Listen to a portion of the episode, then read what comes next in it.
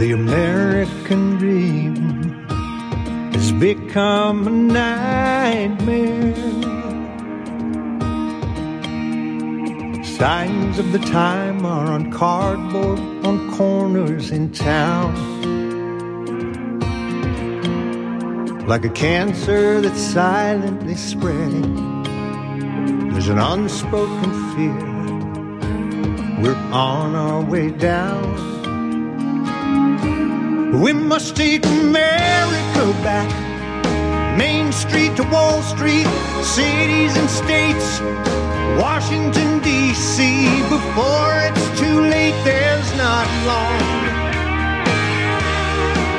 We need leaders who lead us, not stick us and bleed us, then ransom our future and our children's. That's wrong. Oh man, is that correct? We well, welcome everyone to the National Intelligence Report here at republicbroadcasting.org. Uh, and we are carrying on the John Stadtmiller tradition here with the uh, program. And so I would like, first of all, to take care of a little housekeeping. Would like for you folks to, to go to republicbroadcasting.org and find something to buy or make a contribution. We'll make it just as simple as we possibly can because free speech is getting about as rare as truth in America today because somehow they're the same thing. But anyway, I'm very fortunate tonight. Uh, I've got uh, two uh, very good gentlemen, uh, very knowledgeable. And uh, first of all, we'll start with the gentleman who's farthest away, Matt Jacobs out there in Montana. Matt, how are you this evening, sir? I am doing very good, Mike, and I appreciate you having me on here. Oh, man, it's my pleasure. And then let's bring in the gentleman from North Kakalaki up there on Blackjack Mountain. Frederick, how are you, buddy? Greetings, good sirs, and howdy to everybody out there in RBN land. Appreciate you having me on on this fine Friday, and thank goodness, hopefully, the thunderstorms are going to let me do this. Cross our fingers, right? Yeah, it must have been a big thunderstorm. You had it in North Kakalaki, and I had it down here in Georgia. Yeah. Yeah, we're definitely red dots up here on Blackjack Mountain. But Oh, big we're time, hanging buddy. tough like always. Well, guys, we're going to jump into something, and one of the first things I wanted to ask, and I've asked this on social media, and the answer so far has been unanimous. I haven't found anyone who disagrees uh, or can offer an alternative. Has the United States government ever told the truth about anything? No. What do you what do you think, uh, Frederick? Uh, you and I have uh, been in that uh, puzzle palace up there. Uh, what do you think? I agree with Mr. Matt, but also the caveat if only if telling the truth can set you up for an even bigger lie later. Oh, that's called a psyop. yes. That- That's called a psyop. So we will tell you. uh, Well, you got to bait your hook with something, guys. If you don't put a little truth on your hook, you'll never get Boobas to bite. Very but true. then, but then once he bites, he's uh, stuck for good. But uh, normally, you know, uh, with me, uh, my focus over the years has been on the founding era of America, which I found to be uh, almost completely opposite of what I had been taught for the majority of my life. And then the other thing, but uh, I was fortunate uh, with uh, the Civil War uh, nonsense because my grandfather, uh, one of those North Kakalaki boys, uh, he had several relatives. He lived to be 100, lived with me the last five years of his life. And he had talked as a young man, born in 1883, he had talked with our Confederate ancestors. His grandfather, his uncles, uh, a couple of his uh, distant cousins, he had talked with them. And so he had gotten the truth. And so I was fortunate in that respect that he taught me the truth about that one. But the others I had to learn on my own. But tonight we're going to jump into World War II and the lies that we have been told from day one. And of course, these lies have always had some wonderful TV programs or movies to go with them to reinforce the lie and to throw the all of the emotion in there. All you need is is a little bit of John Wayne and some other stuff. And I'm not saying John Wayne's bad, but a little bit of all of this stuff, and you just really get Boobas all over, you know, wetting himself over the lies that have been told. But the first thing I would like to lead off with here, guys, is some quotes from none other than Winston Churchill himself. Now, and I think these are very revealing, especially when we look at the dates involved. Now, just as a refresher, you know, for America, allegedly, uh, World War II began with the bombing of Pearl Harbor, December 1941. So, uh, the day that will live in infamy. So, uh, allegedly, so we're going to look at a quote from Winston Churchill on a public broadcast in 1936. It's very short. We will force this war upon Hitler if he wants it or not. Unquote. Then let's look at a letter from Winston Churchill in November of 1936 to United States Army General Robert E. Wood. And here is very short again and I quote Germany becomes too powerful. We have to crush it. Remember, people, 1936. Now let's look at, move on to a book that was written by Winston Churchill, and it was called The Second World War. I'm not sure yet what year that book was published. Oh, 1960. I'm sorry. So, and here's what it says in his own book. He says, and I quote Germany's unforgivable crime before World War II was its attempt to loosen its economy out of the world trade system and to build up its own exchange system from which the world finance could not profit anymore. We butchered the wrong pig. Unquote. All right, let's move a little farther then. Let's look from what Winston Churchill said to Truman Fulton in 1946 after the war was over. And I quote The war wasn't only about abolishing fascism, but to conquer the world sales markets. We could have, if we had intended so, prevented this war from breaking out without firing one shot. But we didn't want to. Unquote. Now, Winston Churchill, and I'm jumping way back in time to 1919 after World War One. And Winston Churchill says then, and I quote, Should Germany merchandise again in the next 50 years, we have led this war, World War One, in vain. Unquote.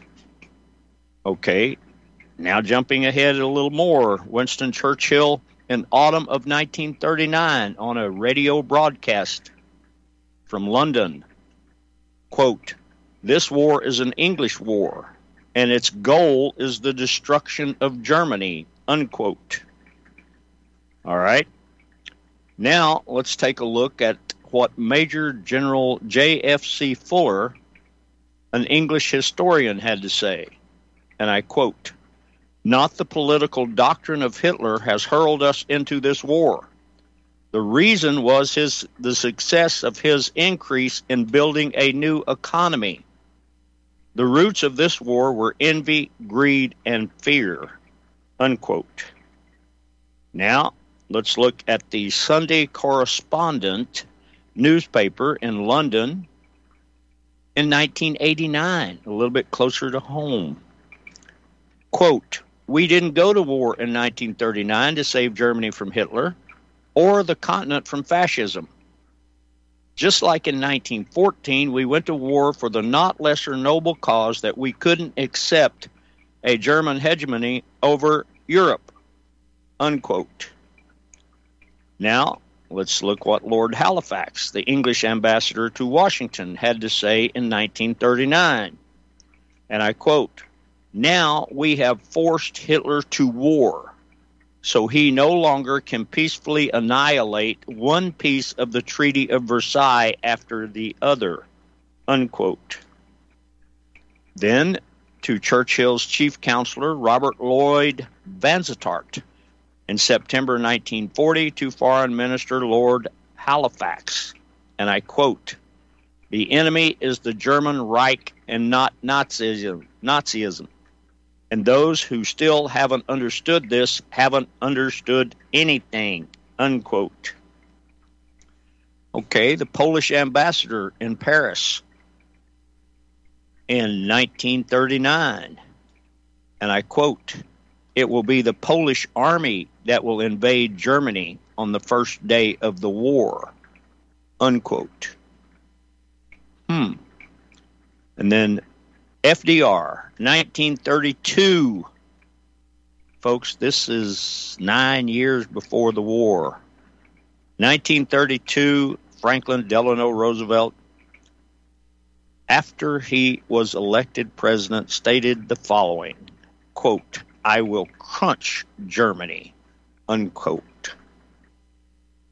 Now, let's look at a quote from Eugen I hope I pronounced this right, Gerstenmaier, who was president of the German Bundestag since 1954.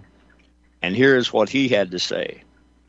What we didn't want to comprehend in the German anti Hitler resistance during the war, we learned completely afterwards. This war wasn't led against Hitler, but against the people of Germany. Okay, let's see if I can throw in one more. Well, maybe more than one more, but uh, these I think are all critical, guys, to understanding where we're going here today. But here is one, and I quote Hitler and the German people didn't want this war. We didn't answer Hitler's various petitions for peace. Now we have to admit that he was right. Instead of a cooperation with Germany, which he had offered us, now stands the gigantic imperialistic might of the Soviet Union I feel ashamed to see how the same intentions which we accused Hitler of are now pursued under a different name. That was Sir Hartley Shawcross, British chief accuser at Nuremberg. Okay, then let's see what U.S. Foreign Minister Baker had to say, and that will close us out on quotes, gentlemen. And I quote We made a monster, a devil out of Hitler. Therefore, we couldn't disavow it after the war. After all, we mobilized the masses against the devil himself. So we were forced to play our part in this diabolic scenario after the war. In no way could we have pointed out to our people that the war was only an economic preventative measure. Unquote. Well, Matt, why don't you start off? What do you think about those quotes, buddy? Uh, I would think they're all true. I mean, um, they had a uh, it was a it was a plan long in the making to destroy Germany. I actually had just come across a book. I don't know if you guys heard of a book called The Kaiser's Memoirs. Yes, from 1922. Yes, and it was just interesting that um, the Kaiser was talking about what he had to deal with prior to World War One, and that Germany was not prepared or didn't want war, wasn't looking for war, but it basically paralleled sort of what uh, Hitler and the National Socialists had to deal with leading up to um, World War II, and you know basically the same players were involved with England and uh, and Russia, but the Kaiser at the time.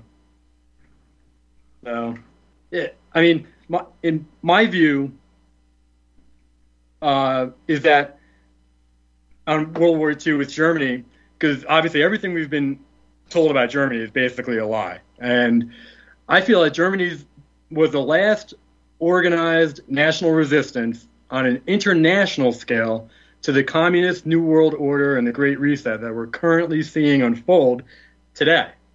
So lots of um, parallels, Matt. Lots of parallels. Sorry yeah, to interrupt. What, no, that's right. I mean, what Germany was fighting against uh, prior to the outbreak of World War II is literally what we're seeing today. Uh, but since most people don't know, you know, the German story and what they went through, uh, you know, people don't realize it. Um, and you know, one like quick example would be prior to the war, the Germans were criticized about book burning, right?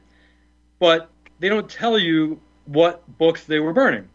And they were burning all the communist literature, pornographic literature, pedophilia, uh, homo perversion literature.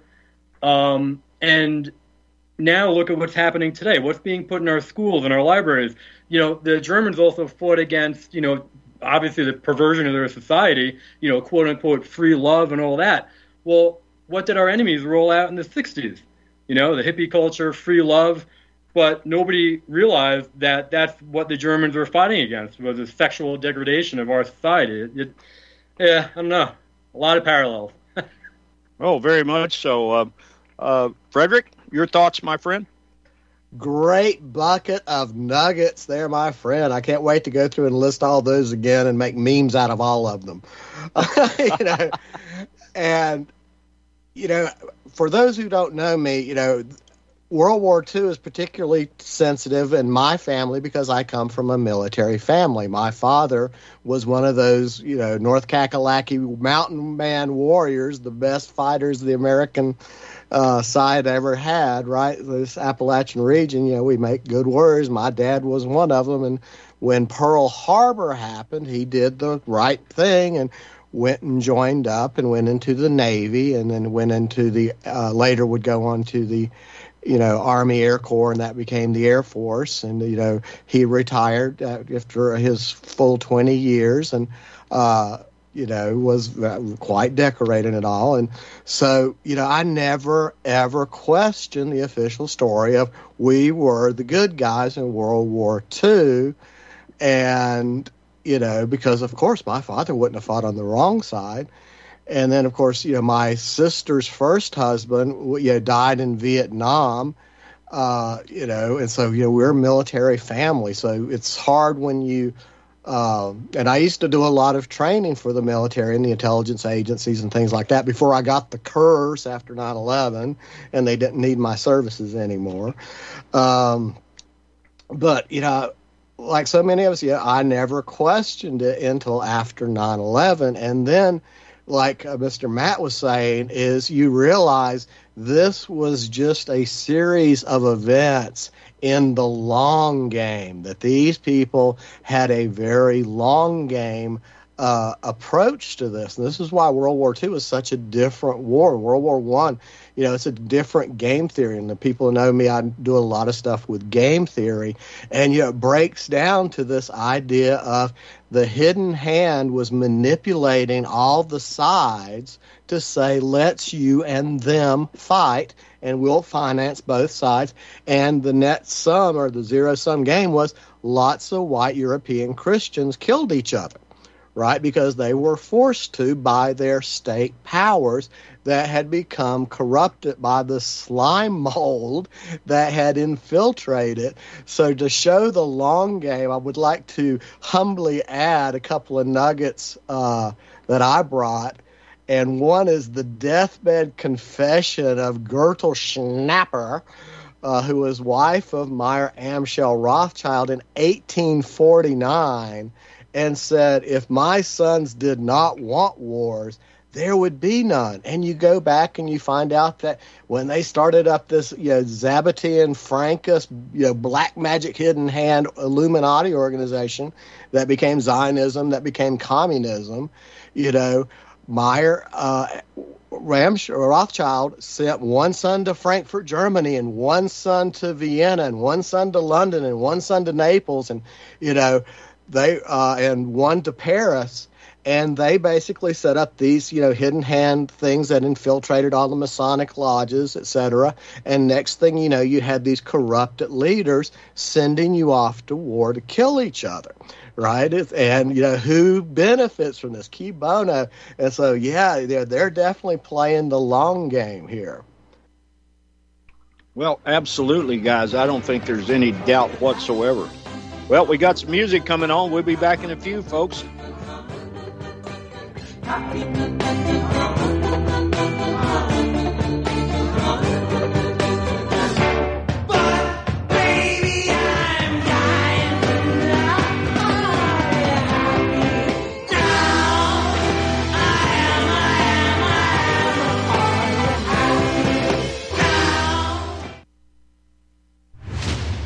you sick of censorship? TLB Talk is the cure. TLB stands for Truth, Liberty, and Balance. We are the newest and most unique social media platform to hit the internet. We were built out of necessity because big tech, big pharma, and big brother are out of control. The only thing bigger than them is when we, the people, are united. With that vision, TLB Talk was born. Our battlefield is in cyberspace. The battle we're in can be won by clicks of buttons and voting with your wallet. TLB Talk has no hidden agendas, no corporate funding, and we do not sell, trade, or give away any of your information. Our platform runs off of generous donations of members and merchandise profits. So please check out our site.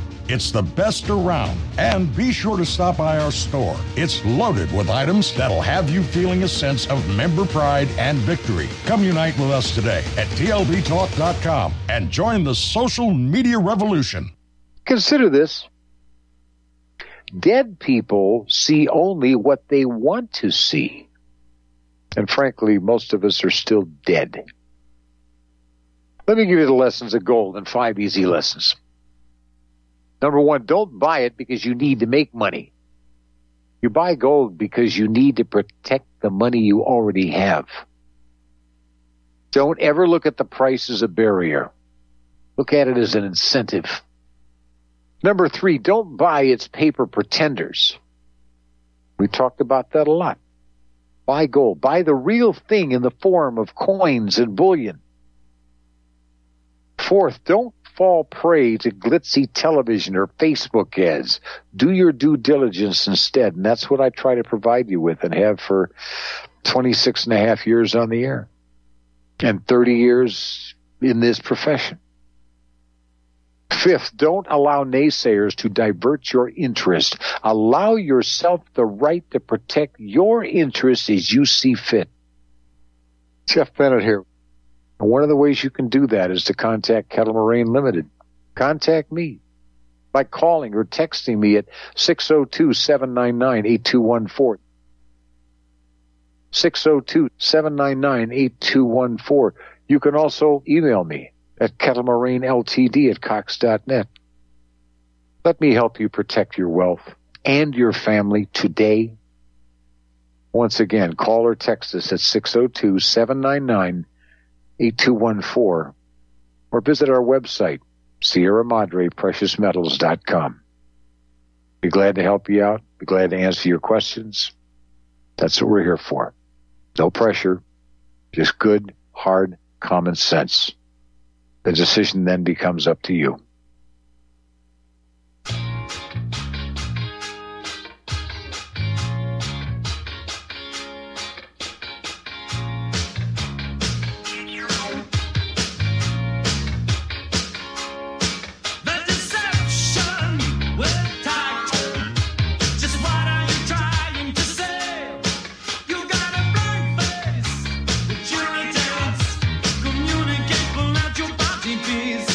Looks like we're back here, folks. Back at, at you here at Republic Broadcasting, and uh, we are delving into the lies of World War II. So, uh, just wanted to, uh, since we mentioned, of course, the uh, quotes from Shakespeare, all the um, Shakespeare. Oh, first day with my new brain uh, of Churchill, that he was making statements very early on in the 30s about they had to crush Germany. Uh, are you gentlemen familiar with Rudolf Hess and his move into Scotland in uh, May of 1941? I am. You know, it's that we want peace. What will it take to tell you know that the German people do not want war? And that he would make such a sacrifice, if I'm remembering the story correctly. Well, and that is correct. And he said, We will move our forces out of, he named all of the places. They would move their forces out of France. They would move their forces out of other places.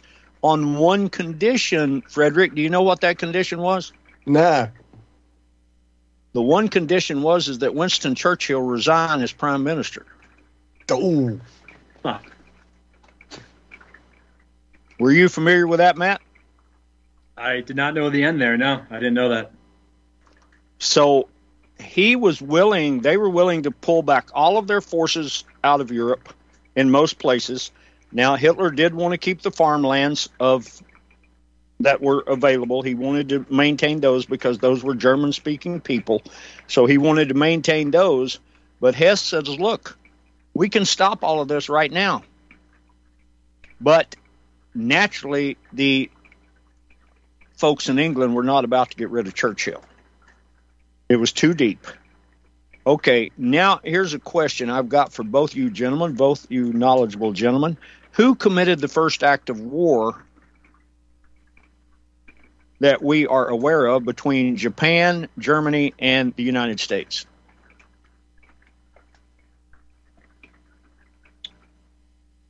Uh, I would say America, economically. Okay, uh, give us give us a, a little bit more meat there to chew on there, Matt. Um. Well, they were trying to put Germany and well, actually, I guess you could go back. I'm not sure exactly how I should answer this, but I mean, the first, I guess, act of war really could have started with the Versailles Treaty, right? against uh, against Germany. Yes, that that would be true. But when we're talking about the 30s and the run up to what we call, you know, America was a sneak attack. We're about to uh, just trump that into the dirt here in a minute. But the uh, you know the attack on Pearl Harbor, but did in fact did FDR actually commit what would be termed in any vernacular of the day acts of war against Germany? Okay, yeah. Prior- so I, Okay. sorry, I was ahead. going to say yeah against Germany and uh, oh man, I think it was September 11th. September 11th, uh, that wonderful day that they love in 1941. I believe that he uh, issued an order to shoot on sight any um, any uh, German submarines. True, and he also had told his military commanders, Navy military commanders, to do anything possible to get Germany to fire upon their ships. Yep.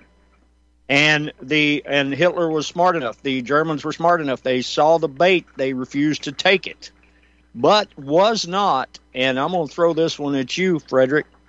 Was not the Lend Lease program an act of war?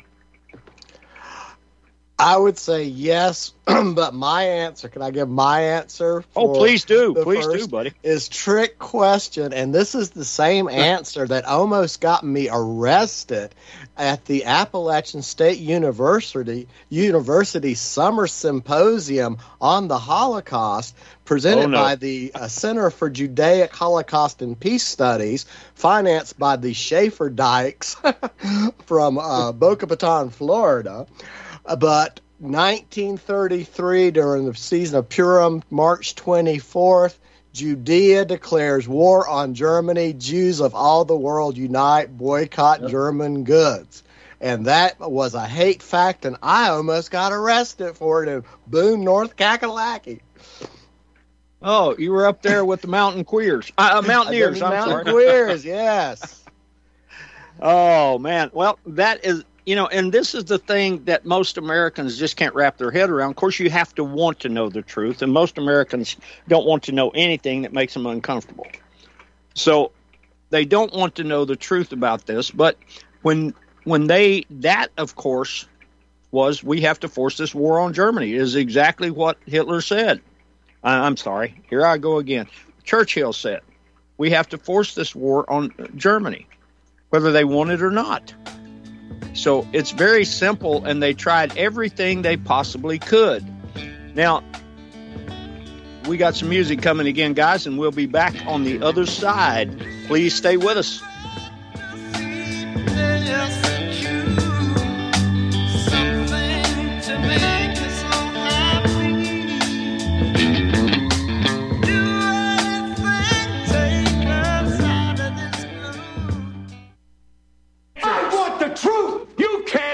The truth. You're listening to Republic Broadcasting Network. Real news, real talk, real people. Because you can handle the truth.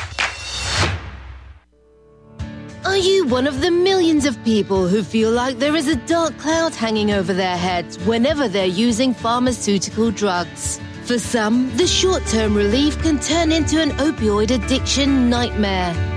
Have you ever wondered why CBD oil is a billion dollar industry? It's because it works better than opioids and is actually healthy for you.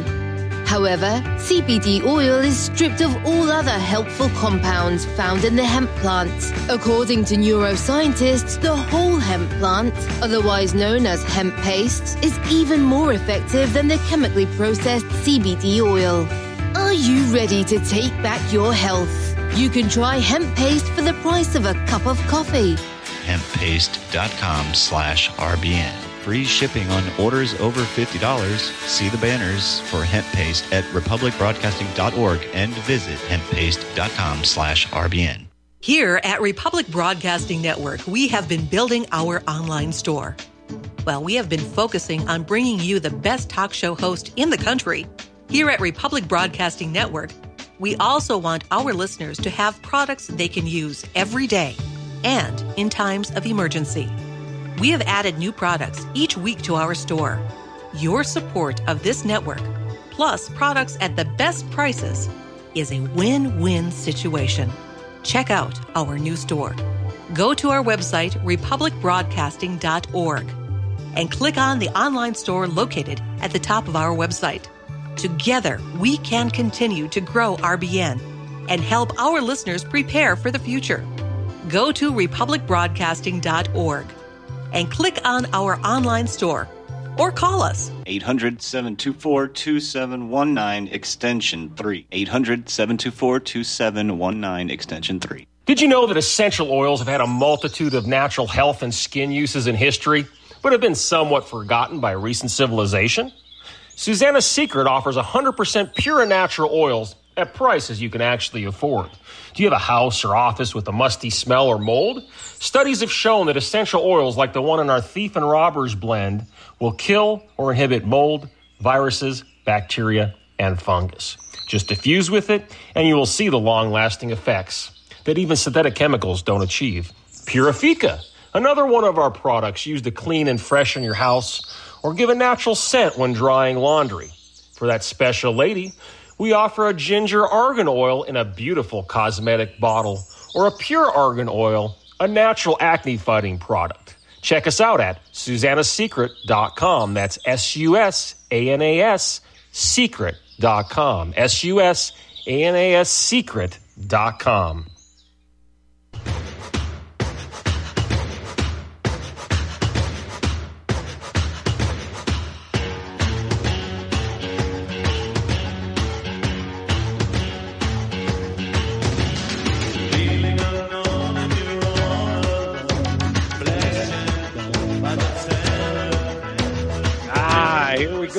folks. Uh, back again. Uh, and uh, I was just thinking uh, during the break there, guys, is that uh, this is such a deep subject. We may have to do more than one program on this because I was just thinking ahead at all of the things we have to cover in the time allotted, and I'm seeing the fact that, of course, we want to give some folks a chance to call in during the second hour, and I'm just seeing the fact that we're not even going to really get into this as deep as I would like to in just one session.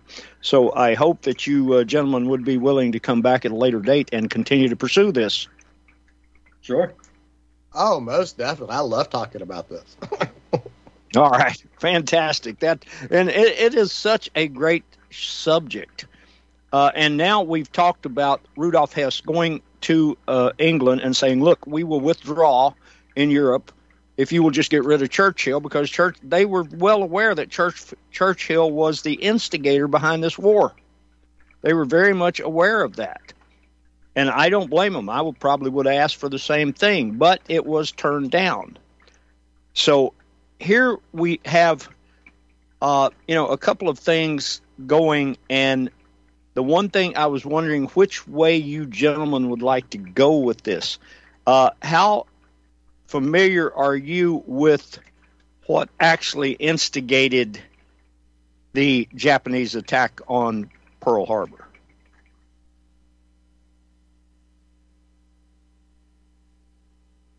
Frederick? Uh, somewhat. I'm, I've focused more Oh, on the go ahead. German side of it, but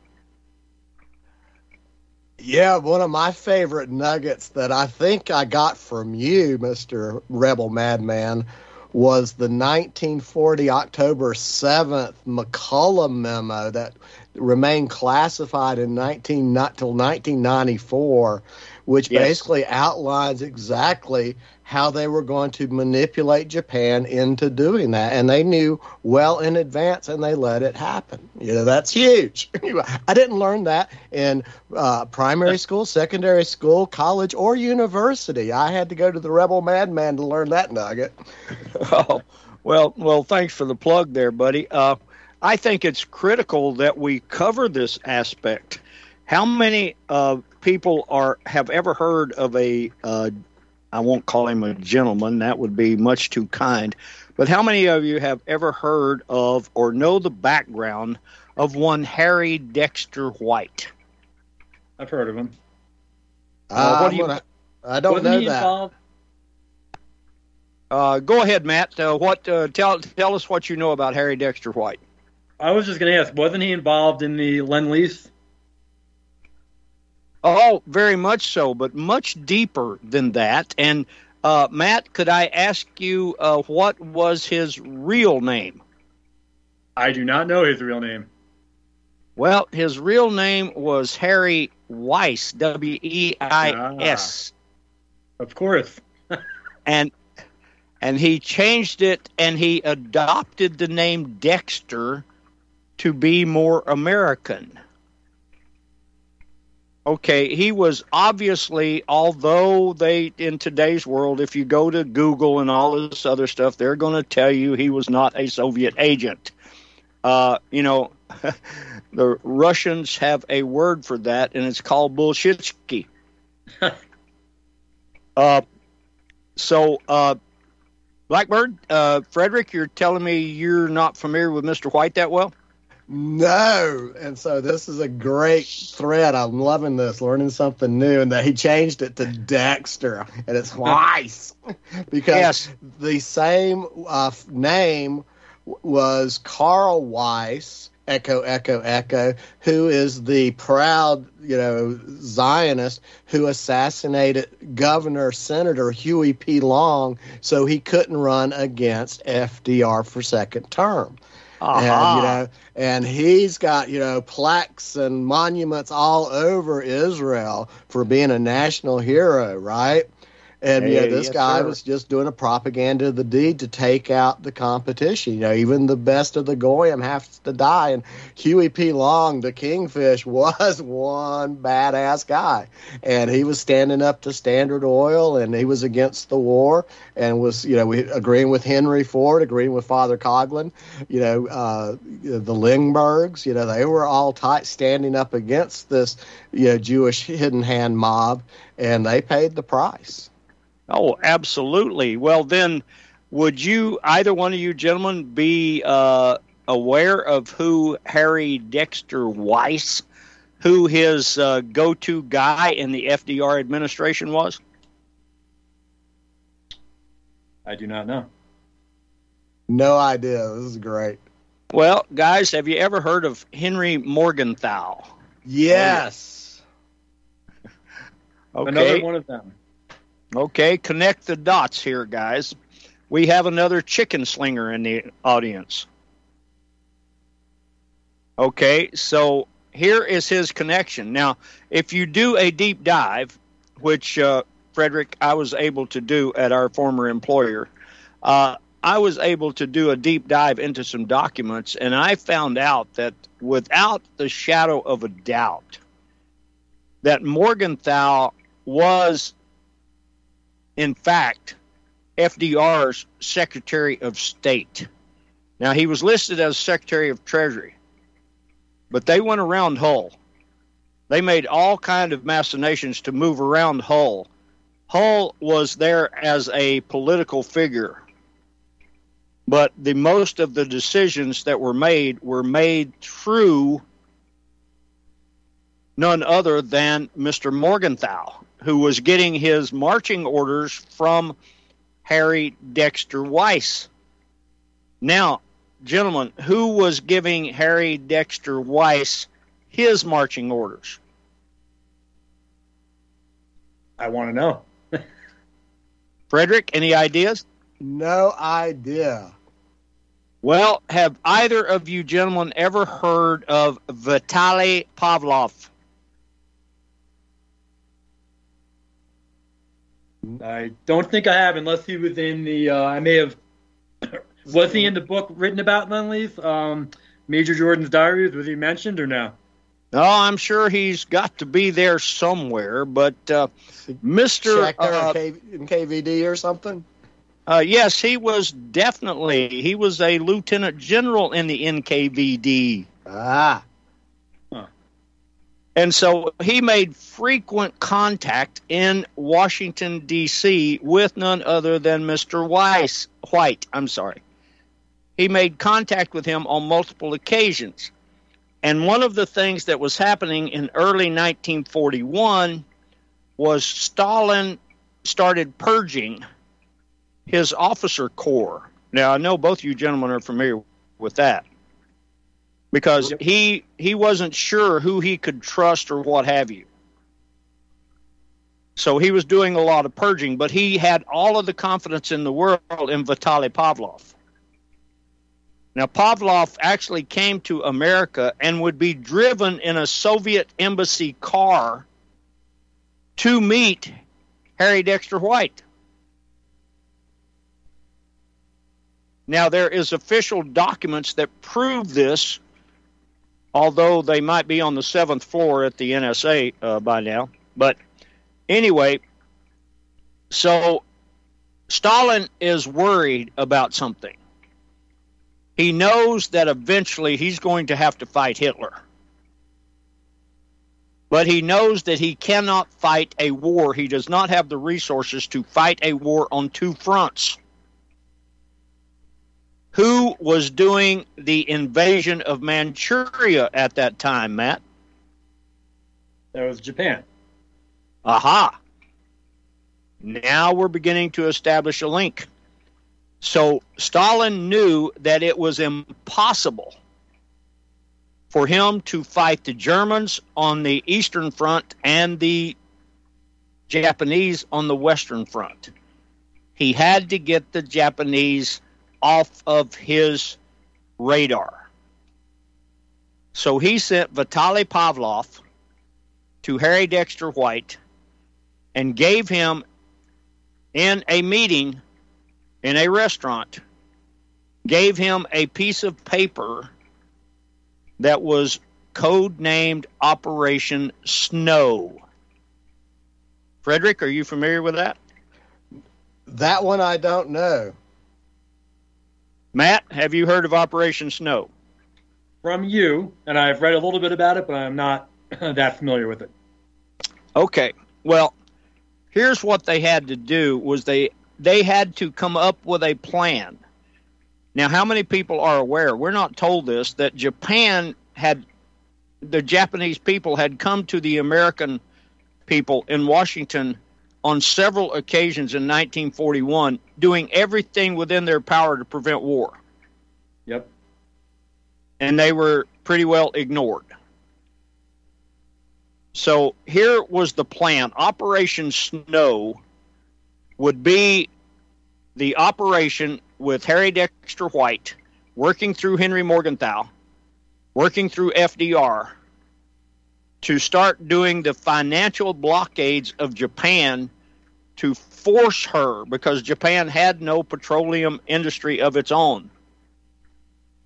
So here was the plan of Operation Snow. Let's blockade all Japanese access to petroleum and force them to go to war with the United States, which puts them takes them out of the picture for Stalin on his Western Front. Make sense, guys? Yep. Totally. So the thing begins to be a little bit better understandable if we get into that. Folks, there is a book out there that is called Operation Snow. And I would highly recommend that you Avail yourself of that book if at all possible. It's available in you know Kindle. It's available in hardback, softback, uh, paperback, uh, and also in an audiobook form. I highly recommend if you are interested in the truth of this maneuver that you get that book. Now that we have that in place, and that book will give you a lot more information than we're going to be able to give you here today in the time frame that we have. And like I said, we're going to need to pursue this subject on, I think, uh, on at least an, at least one more get together, if not two. So I hope you gentlemen are amenable to that uh, pursuit, because I think the American people, those who really care, need to know the truth about what happened. So there is no doubt, regardless of what books you look look at, is that FDR knew the Japanese were coming to bomb Pearl Harbor the Japanese code had been broken in June of 1941. Is that correct, uh, Frederick? That's my understanding. So, whatever information the Japanese were sending, I, did didn't they call that the J25 code or something like that, Frederick? I couldn't tell you. Okay. Well, I remember something of that nature, but we were tracking the Japanese fleet all the way across the Pacific. They knew they were coming. So, people, let's put this into the proper proper perspective of which Matt made a very great point early on is the fact that what we're seeing today is a replay. And the reason they keep using it is because it keeps working because until we catch on as a people we're we're going to continue to fall for the same tricks over and over and over again. And this is a classic case.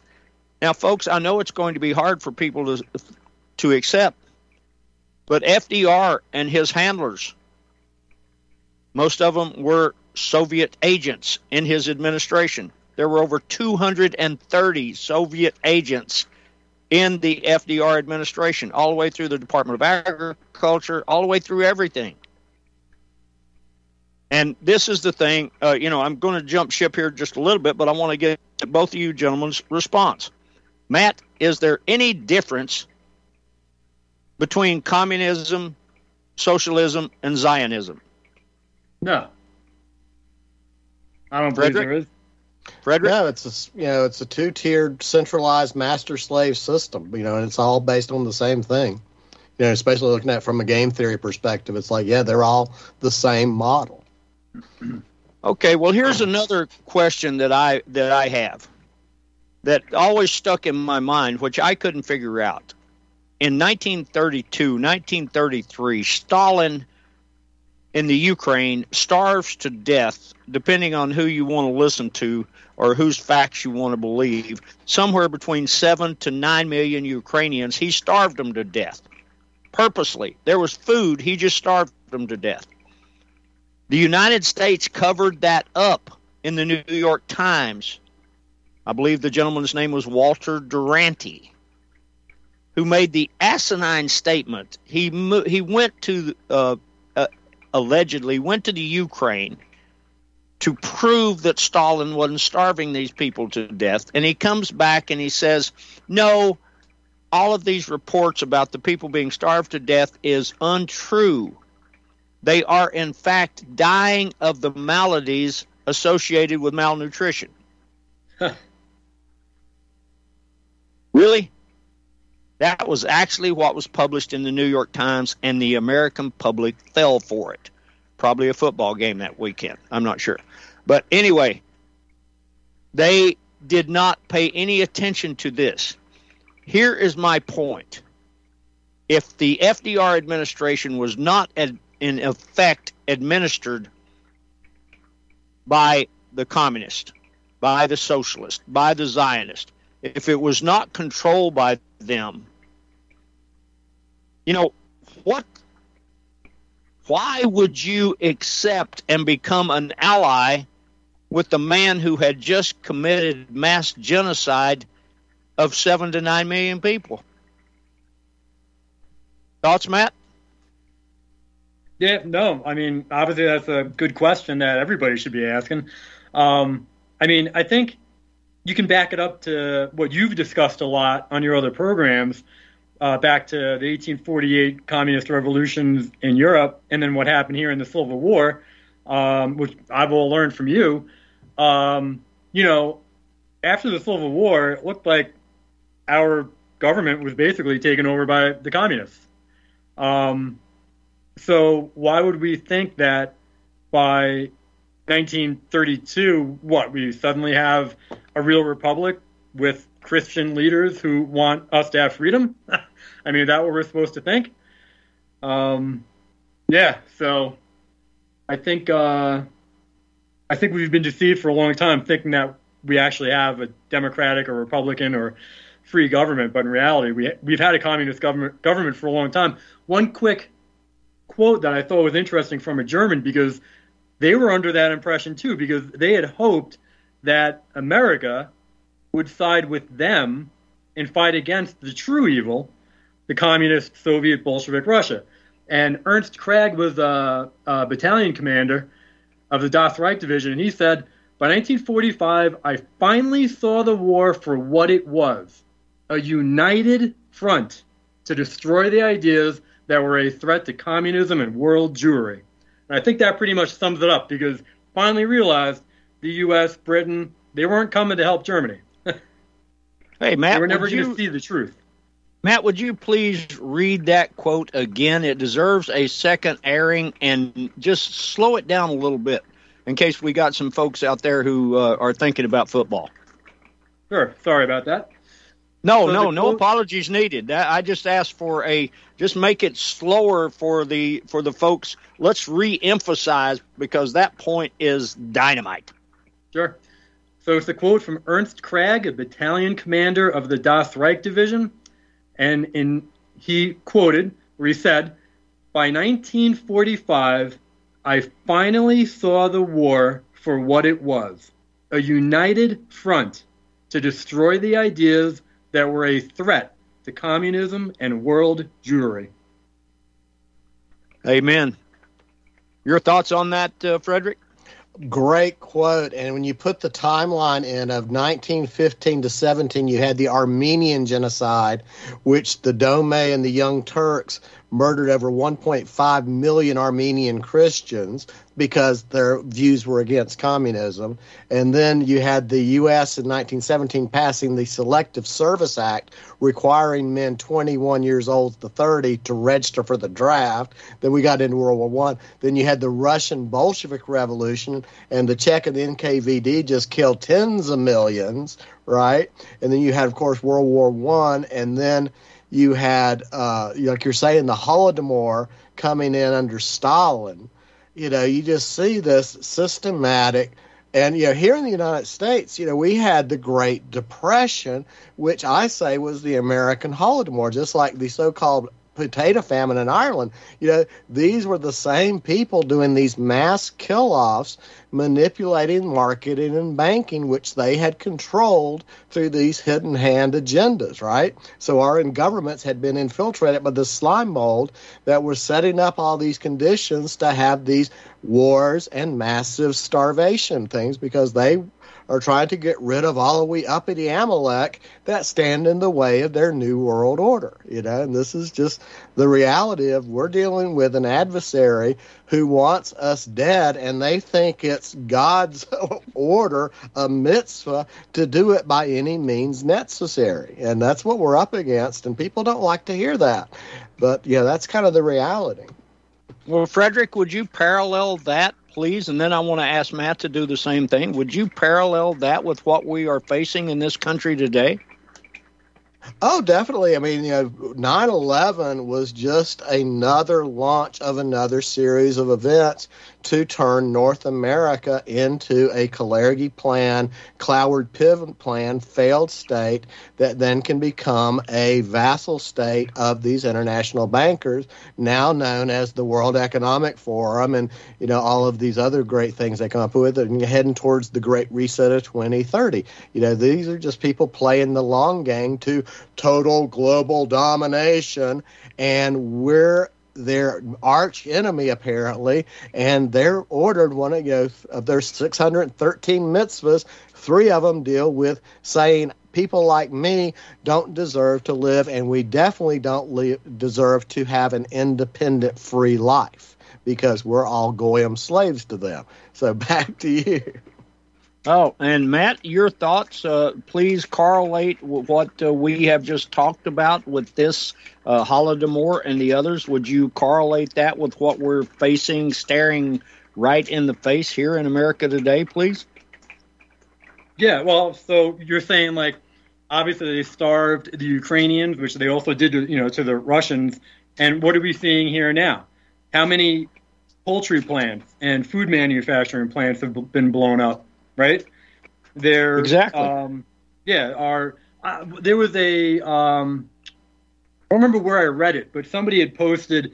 It was like just a regular farmer.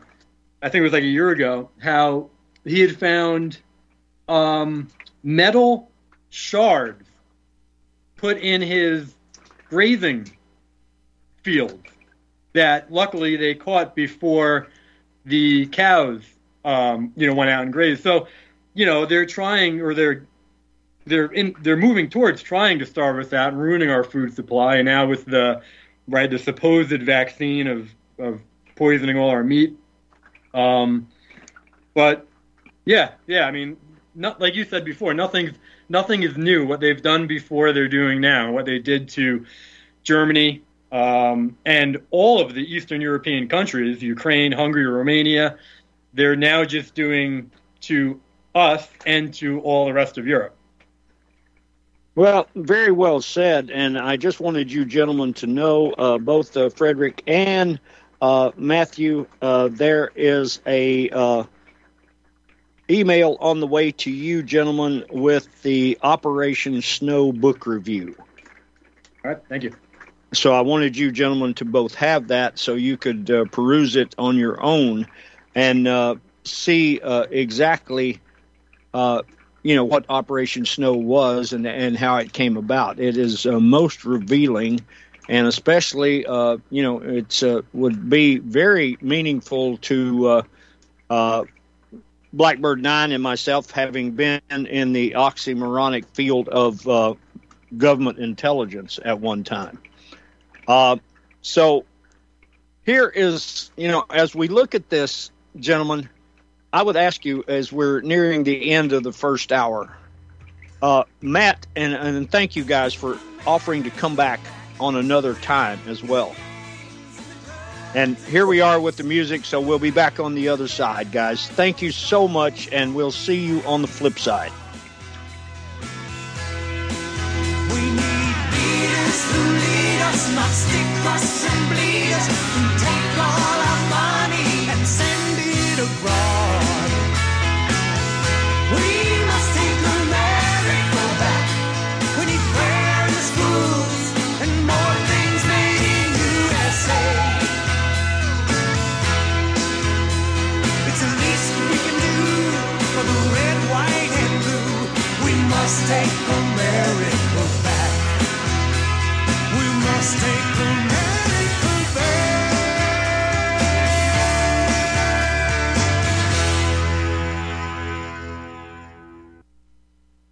Hello, I'm Dr. Leonard Horowitz. I was right 30 years ago in warning the world about threatening lab virus outbreaks, AIDS, and Ebola. I was right 20 years ago when FBI Director Robert Mueller made me a suspect in the anthrax mailings because I warned the Bureau before the CIA's biocrime and Cipro sales psyops happened. I was right about COVID 19 being an AIDS laced mutagen planned to resurge this fall to excuse officials' profitable depopulation globalization agendas. And I was right about the only safeguards being antioxidants and holy spiritual sustenance. Vitamin C, D, zinc, chlorophyll, oxygen, and oxysilver especially transmits the frequency resonance to neutralize the expanded function bioweapon. Oxysilver is a double superconductor of the healing power of love. It is the first nutraceutical invented to amplify prayer power and the faithful, loving intention of your heart. Buy, try, and stockpile Oxysilver through healthyworldstore.com. You're listening to Republic Broadcasting Network. Because you can handle the truth.